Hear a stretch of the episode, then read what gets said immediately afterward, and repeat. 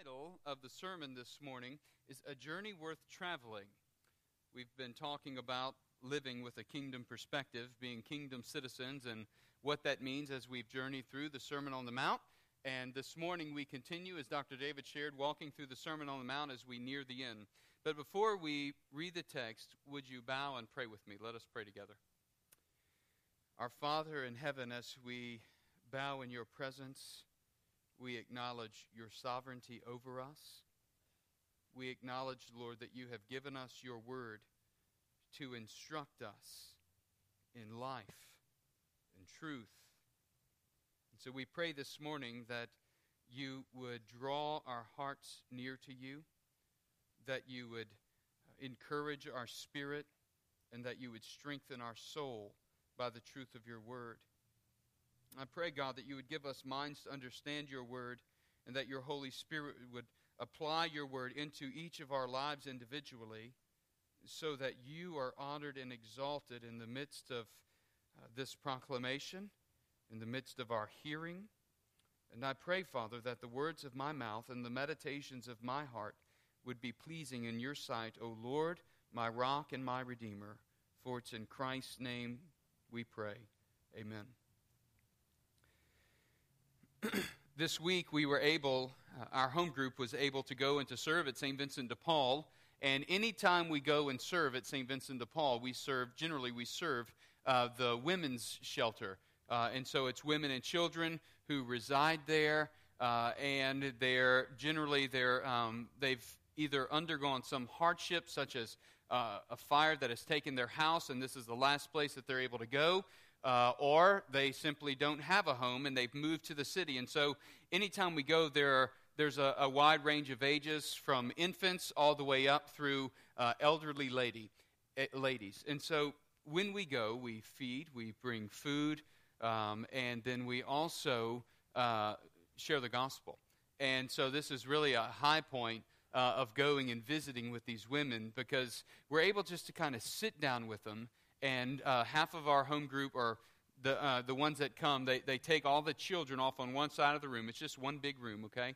Uh, and they take the children on one side, and we kind of stay on the other. Uh, and we uh, just do a Bible study and share the gospel and talk to them about God's word and what it means to live as kingdom citizens. And so we've been, as we've been walking through the Sermon on the Mount, we've taken, I've taken opportunity the last couple of times uh, to share from particular passages in sermon in the Sermon on the Mount. And this past week, we talked about Matthew chapter seven, verses one through six. We talked about the particular circumstance and situation they found themselves in, and how easy it would be for them to look at others and judge maybe that someone would be looking down on them or vice versa. And just kind of spoke and challenged them from God's word as to how we as Christians should approach life.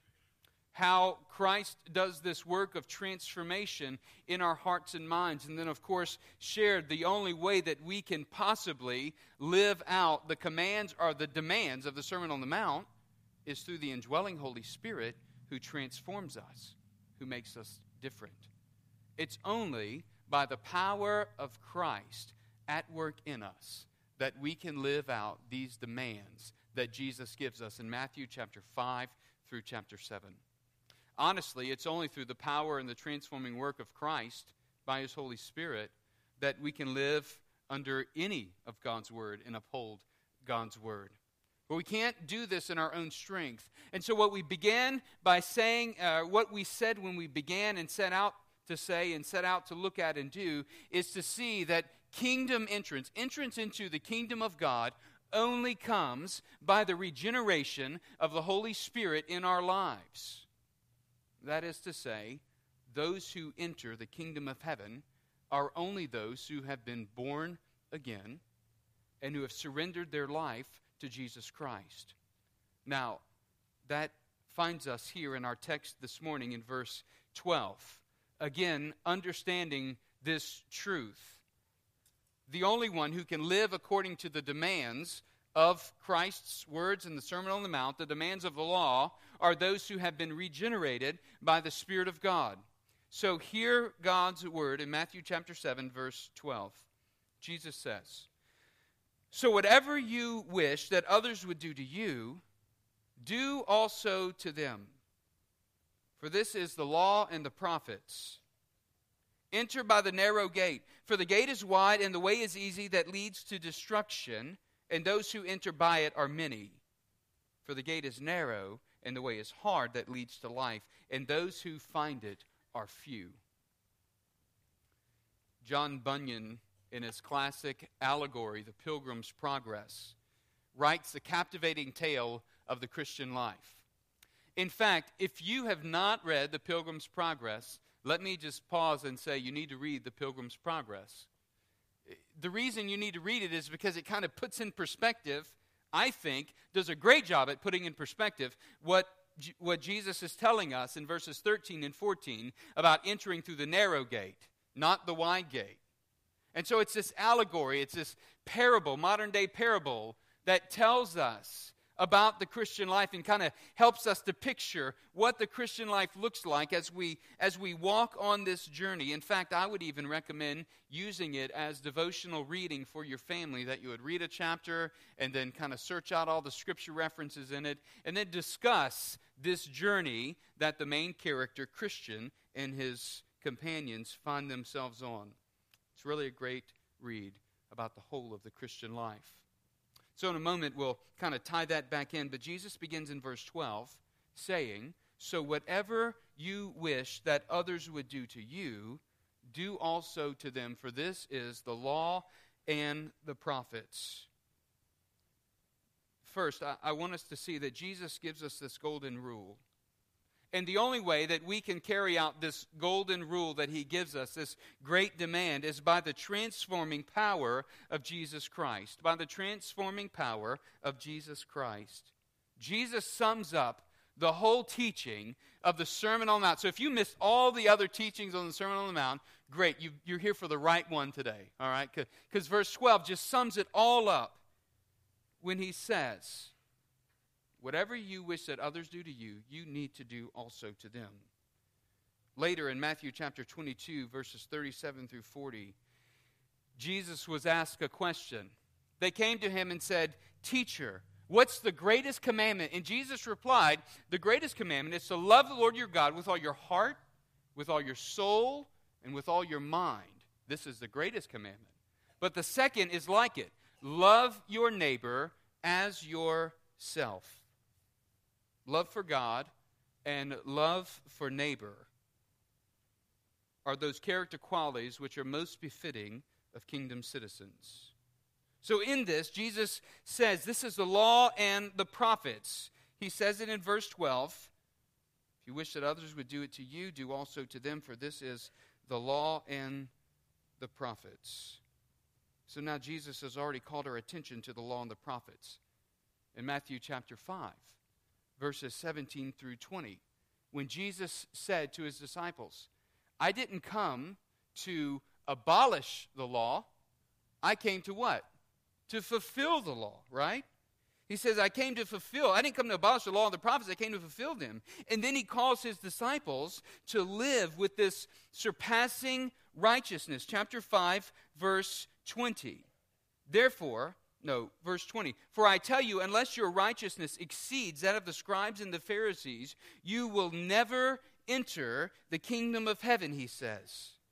And so Jesus is calling his disciples, his kingdom citizens, those who have said, We're going to follow you, those who call themselves Christians.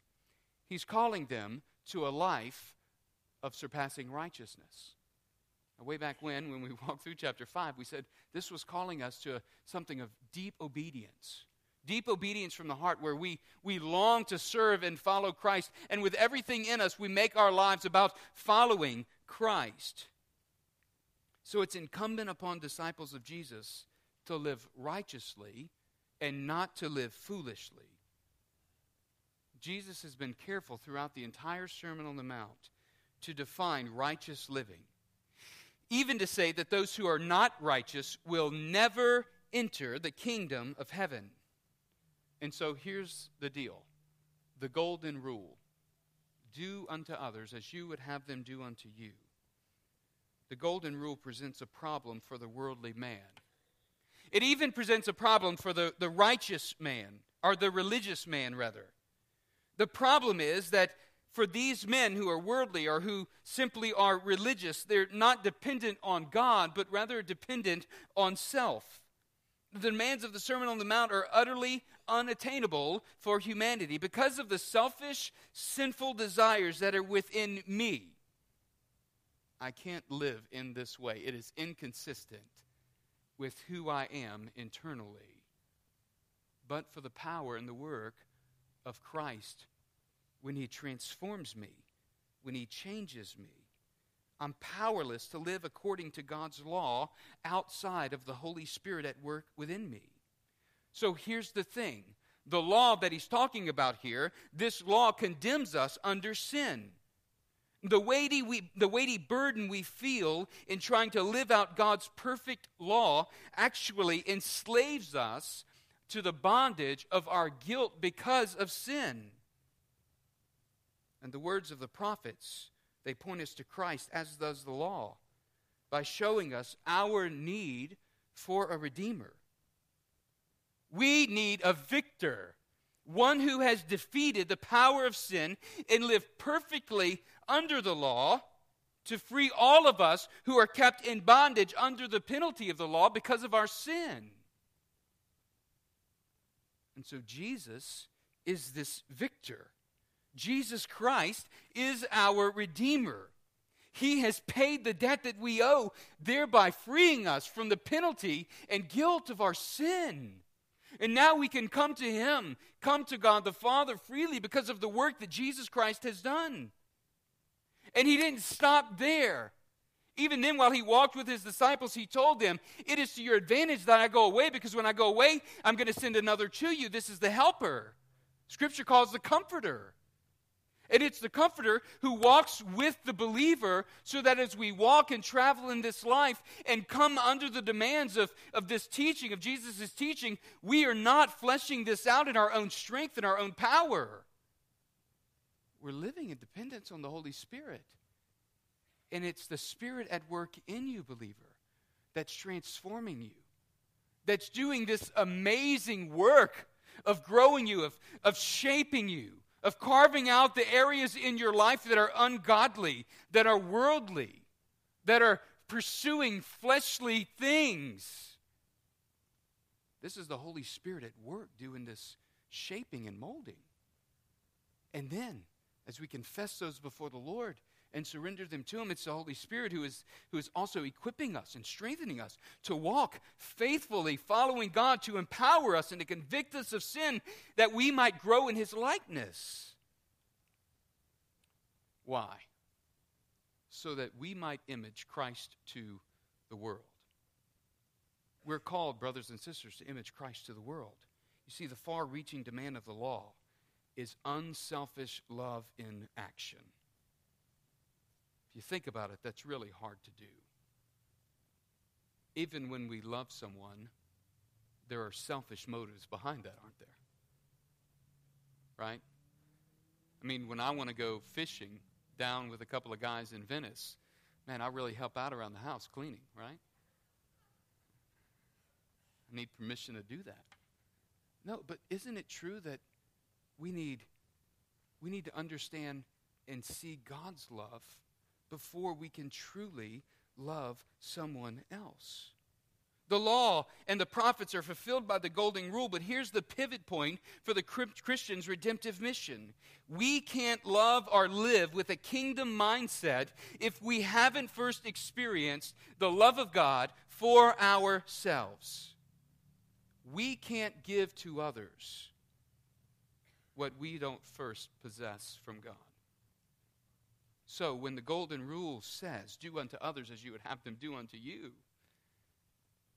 we can't do that without first understanding the love of God and what He truly has done to us in forgiveness, in removing this guilt burden, this weight that, that bears us down. That's why I love the story of the Pilgrim's Progress because it was Christian who recognized that he had this heavy, heavy burden on his back. And he walked around with it, and no one could take it off for him. And he searched high and low, talked to everybody he could about this burden, and no one could take it off until one day he met Evangelist, who shared with him the direction of which way he needed to go in order to rid himself of this burden. I want you to know, church, Christianity, your Christian walk is much more than what you don't do. It's not this list of don'ts that you need to check off so that you might enter the kingdom of heaven. Being a kingdom citizen is about being transformed in how we live. The golden rule is that we love God and love others. Loving God then enables us to love others, to love our neighbor. And this is what deep obedience looks like. It looks like treating our neighbor as we want to be treated. It looks like loving our brother and sister in the way that we want to be loved. So, practically, let me ask how do you want others to treat your spouse? How do you want others to treat your children? How do you want others to treat you? If your faults or your sins or your selfish desires were plastered on these screens right here for everybody here and now to see, how would you want the community of faith that you belong to to respond? How would you want them to treat you?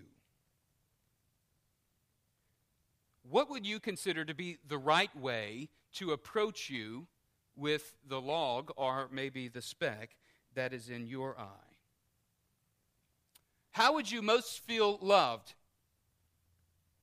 How would you be undergirded with this, uh, this compassion that says, Look, we're for your godliness, we're for your holy, we're for your, we're, we're for your holiness, we're for your purity in Christ, we're coming to you in support and out of love? How would you receive that? What would make you feel as though you were being helped and not beat down? I'm sure that we could continue with this, these kind of introspective questions for the remainder of our time, but I think we get the point, right? The way that we want to be treated by others is the way that we ought to be ready and willing to graciously and mercifully treat others.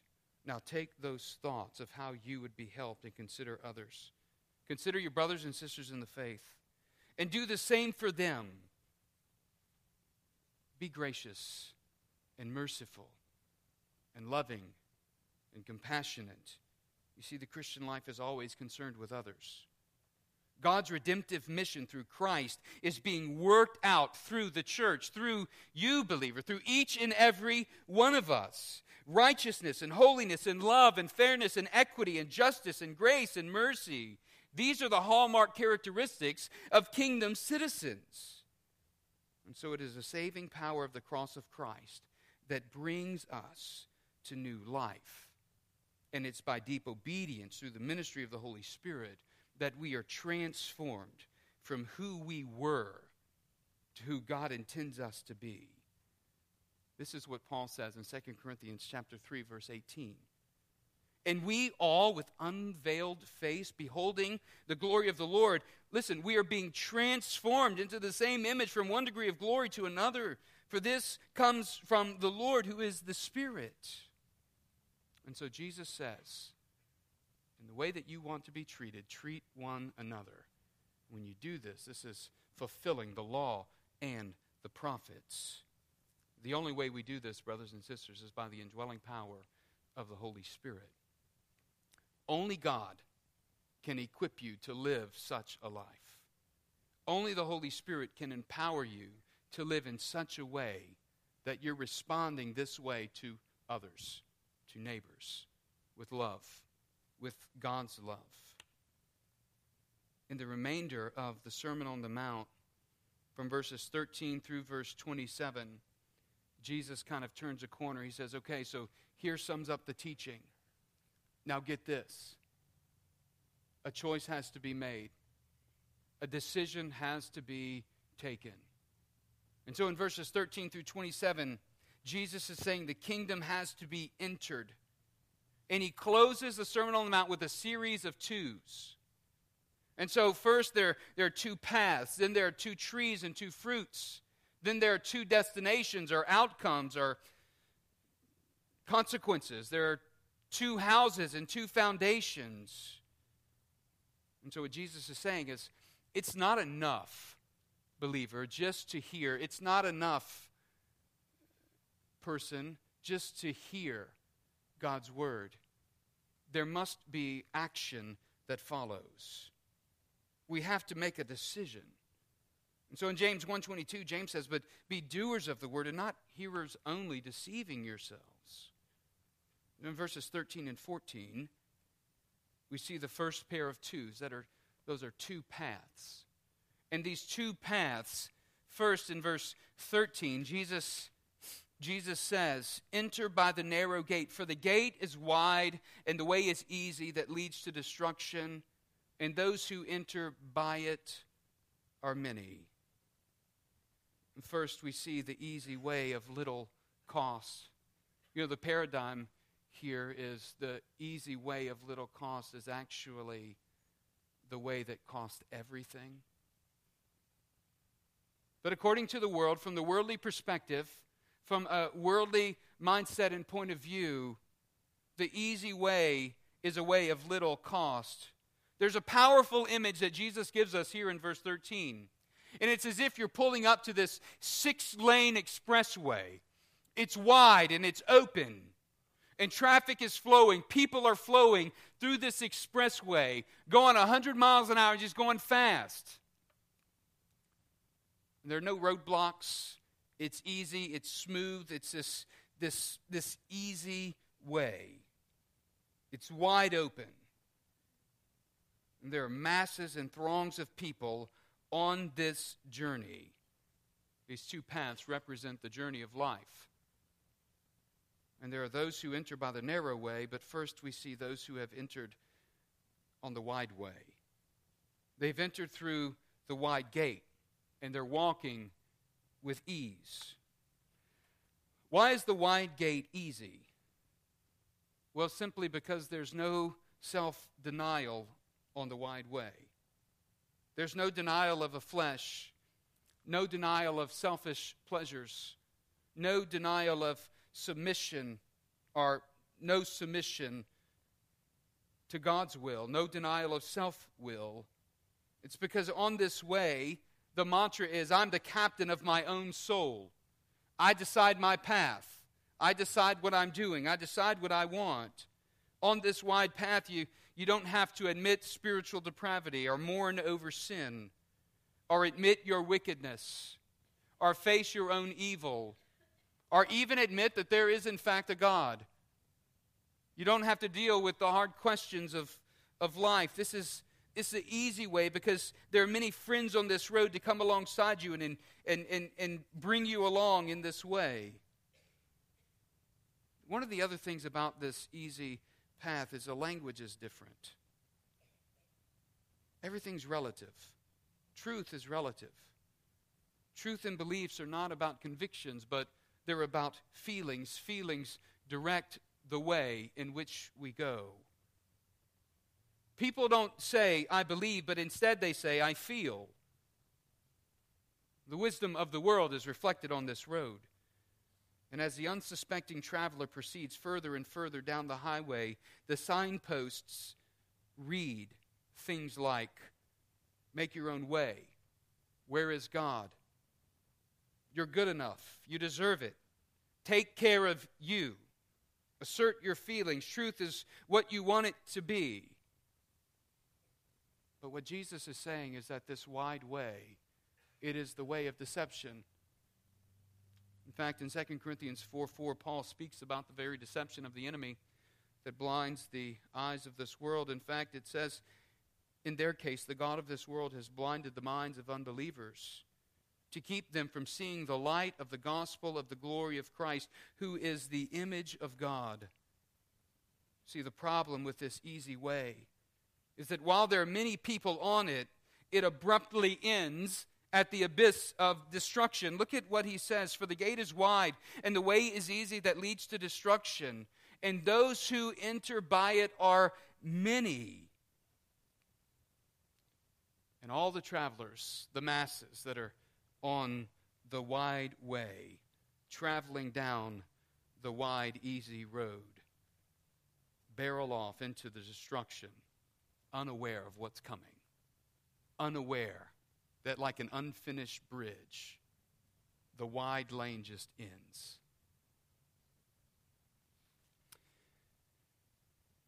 I grew up liking country music, and uh, the other night when I was looking at documentaries, I found a documentary, and some of my favorite artists from growing up were featured in this documentary. And the title of the documentary was The Outlaws of Country Music. And so I decided I was going to watch The Outlaws of Country Music and see what the documentary was all about. So the guys that were listed on there were Willie Nelson and Waylon Jennings and David Allan Coe and George Jones, Johnny Cash, and a few others. And as I sat there and listened, I listened in unbelief. I listened in unbelief because the lifestyle that these guys had lived was touted as admirable, like they had arrived. And like somehow, even at the end of their lives, for those who had passed away, they had achieved some immortal status as they were living on in their music and the experiences that they had written about the hardship of their life in one sense. And the whole time I watched it, I was thinking, where's the redemption? What's the glory in this? What's the glory in celebrating wild, fast, and loose living when at the end of the road it's just destruction? It just barrels off into the abyss of destruction. Begin thinking, these guys are real. They're like you and me, going through life, following this wide road. I wonder if anybody was put in their path to give them the sign that says eternal life this way. How many more in our daily lives are heading down this wide road, this easy road. And the only signs they are seeing are relative signs, relativistic. Truth is relative. But perhaps the sign that they see through you, through me as a believer, is the one that points them to the narrow gate, is the one that points them to the way of true fulfillment and true eternal life. The easy way may seem like it costs little, but in the end, it costs everything. And so, what we need to realize is that the kingdom of God is not found by following the masses or the crowd. The kingdom of God is found by deliberate and costly decision. Eternal life that Jesus is offering Look at what he says in verse 14. For the gate is narrow, and the way is hard that leads to life, and those who find it are few. Contrasted with the many who find the wide road, the many who find the wide gate, there is a narrow gate. And I think this narrow gate, it is regeneration. It's conversion for the believer this narrow gate, it is the beginning road of life in Christ. And we enter through this narrow gate, not bringing anything of ourselves, for this gate is narrow, and your baggage can't go through it. Your self justification cannot go through this narrow gate. Your pride cannot go through this narrow gate. Your arrogance cannot go through this narrow gate. Your good works cannot go through this narrow gate. Your family cannot go through this narrow gate on your account, nor can you go through the narrow gate on your family's account. It's not a family plan. This narrow gate, it is entrance, not to eternal life, but entrance to the path that leads to eternal life. Eternal life is at the end path. But the narrow gate Jesus is talking about here, it is the gate of entrance into kingdom living. It is a gate of entrance into being a kingdom citizen, conversion to Christ. And the path that we walk, this is the path of sanctification. This is the path of, of growing in Christ. It is a path of falling down but getting back up. It's a journey that you and I are on if we are following Christ. And get this I think it is the path of the Great Commission that Jesus speaks about in Matthew chapter 28. And this path of the Great Commission, it is called, it calls believers to make disciples of all nations. That as we go, we make disciples of all nations, teaching them and baptizing them, leading them and to know the truth. I think the theme song of this narrow way, this narrow gate, would be something like, In Christ alone my hope is found. We don't bring anything of ourselves through this narrow gate, but yet we come with humility to this place. We come with humility to this gate, and as we enter in, we are all and completely dependent upon Christ, who himself removes the burden of sin that we carry around, who himself gives us of his Spirit and transforms us. And so we come to this gate, and here's how it happens. We humbly repent of our sin, confessing that we, in and of ourselves, are unworthy to have salvation that because of our sin, we are a reproach in God's presence, but God, through Christ, has made a way for us to come through the gate. I think Jesus himself is seen as the gate. He's the path to life. And going through this very, very narrow gate, we even see in John's gospel where Jesus says, I am the door to the sheepfold. I am the gate, is what he's saying. He says in John 14, I am the way, the truth, and the life, and no one comes to the Father except through me. The Pilgrim's Progress, Christian and faithful journeyed through the gate, and they were journeying on a heavenward, on a heavenward journey. They were going to the celestial city. And as they were going to the celestial city, they came to a, a town called Vanity Fair. This town called Vanity Fair was a town where all things seemed to be great on the outside, but inside, everyone there was a ravenous wolf looking to destroy those who came through their town who were not of the same mindset as them. The interesting thing about this path that Christian and faithful were or hopeful were on faithful were on at this point is that they could not go around the town. They had to go straight through the town. There was no alternate path on their way to the celestial city. They had to journey through that town. They knew that what awaited them possibly were beatings and imprisonment and mocking and being hated and being locked up and persecuted. But they ended up journeying through the town. What's interesting to me about the parallel for the Christian life is we enter this narrow road but it doesn't mean we stop living. There isn't an escape from this world for the believer. But as we walk down this narrow road, there are many temptations that you know the believer faces. And as we follow this path, verse 14, the gate is narrow and the way is hard that leads to life. This word for hard, it is the word for persecution. It's the word for difficulty.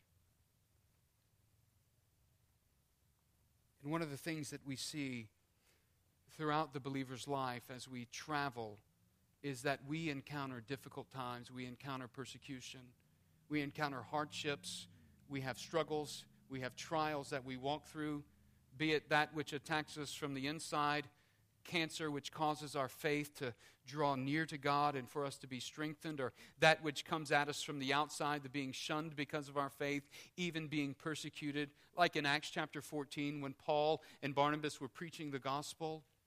And Paul was stoned and left for dead, but it says, what did he do? He got up, he went back into the city and preached the gospel.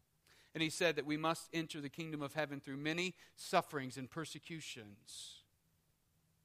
We don't know persecution in our country like many of our brothers and sisters in the persecuted church know in their countries. But let me encourage us in this church. I'm not encouraging us to go out and look for persecution, but I am encouraging us to be bold about walking this hard way, to be bold about standing up for Christ. I am encouraging us and challenging us to be faithful with our words, to speak the truth of God's word, even to stand up in the midst of a relativistic culture and to say this is the truth of God's word, and to live faithfully according to it. The narrow gate leads to the path of life. And at the end of this path is eternal life. This path is the path of discipleship. It is the path for every believer who confesses faith in the Lord Jesus Christ. The path is not optional. Bill Mounce said, The church is full of people who think the gate is necessary and the path is optional. This perspective of, I'm going to take the front seat on earth and then I'm going to take a back seat in heaven. I'm going to settle for, for a house at the bottom of the hill, not the mansion on top of the hilltop, is kind of our, uh, our, our approach a lot of times when it comes to this perspective. And we have this bad euphemism that says, once saved, always saved for the Christian life just because our name is on a church roll, it doesn't mean that we have eternal security. I want us to hear that. It doesn't mean, just because we attend church, it doesn't mean that we have eternal security. It doesn't mean that we have fire insurance. Faith that Jesus is speaking about, it is faith that is persistent.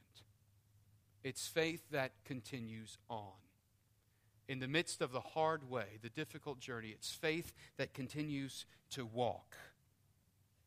And so we should say instead of once saved, always saved, when saved, always saved.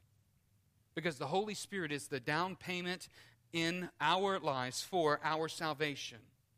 So that when we are justified, Romans chapter 8, that Pastor Andrew spoke about earlier, when we are justified, we're on this road to being sanctified. When we're regenerated, then we're justified before God, then we're sanctified ultimately and glorified ultimately. So, this path is the path of discipleship. It's the path about sanctification. I was going to use this video, but I'll just tell you about it instead. There was a video that I saw uh, on the internet. It was on a, a Facebook link. I don't know who posted it but it was uh, it said your sanctification. All right, and the video was of a gentleman who gets on the escalator. and he starts going up. The escalator's going up, and one foot keeps getting further and further away. And then he kind of backs down and he gets back up and he gets another foot on. It keeps going further and further up. And finally, he just loses his balance and he falls. And then he kind of rolls down the escalator, but at the same time, he keeps going up, right? And then he kind of rolls back down a little bit more. Finally, he gets up and he loses his balance again and he falls again. And then he starts going back up, and then the video cuts off.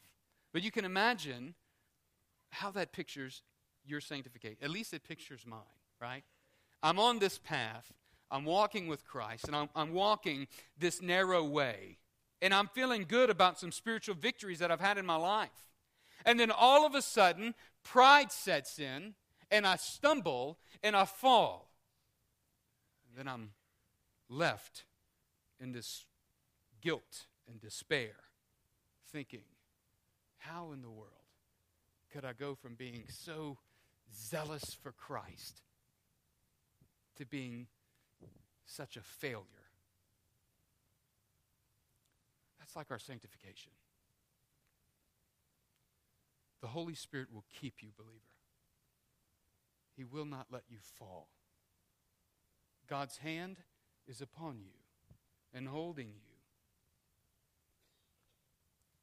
But hear the challenge of the text enter by the narrow gate, For the gate is wide and the way is easy that leads to destruction, and those who enter by it are many. For the gate is narrow and the way is hard that leads to life, and those who find it are few. You see, the journey worth traveling is the narrow gate, the narrow way. Believer, you will not reach the end of your journey of the difficult road and wish for anything that you have suffered without. The fleeting fleshly pleasures that we have abnegated for the call of Christ will only serve to enhance the glory of our being with Christ for eternity. Keep walking the path that you've entered through the narrow gate. Don't get sidetracked. Keep your eyes focused on the prize, on the end, and keep walking. That's our challenge as a church. Perhaps there's someone here this morning who says, I've been walking down the wide road. And for me, it's time to enter the narrow gate. I want you to know if that's you, if you sense God calling you and leading you to salvation, to surrender your life to Him, to enter the narrow gate and begin this path of discipleship, I want you to know that I'm here to talk with you about what that means and to pray with you about what that means. And I'll be down front if you'd like for me to pray with you now. I would love to do that. If you want to catch me after service and talk to me about what it means to be a believer in Jesus Christ, to surrender your life to Him and enter the narrow gate, I want you to know I'm available and I would love to talk to you about what it means to follow Jesus Christ and surrender your life to Him.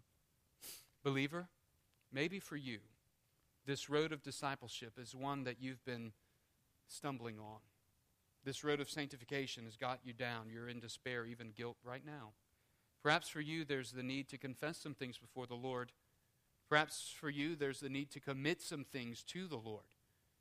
However, the Lord is leading you this morning, I want you to respond as God leads you and surrender those areas in your life that maybe you haven't relinquished control or that you've regripped with your own control. Let us pray. Our Father in heaven, thank you for Jesus Christ, our salvation, your Son.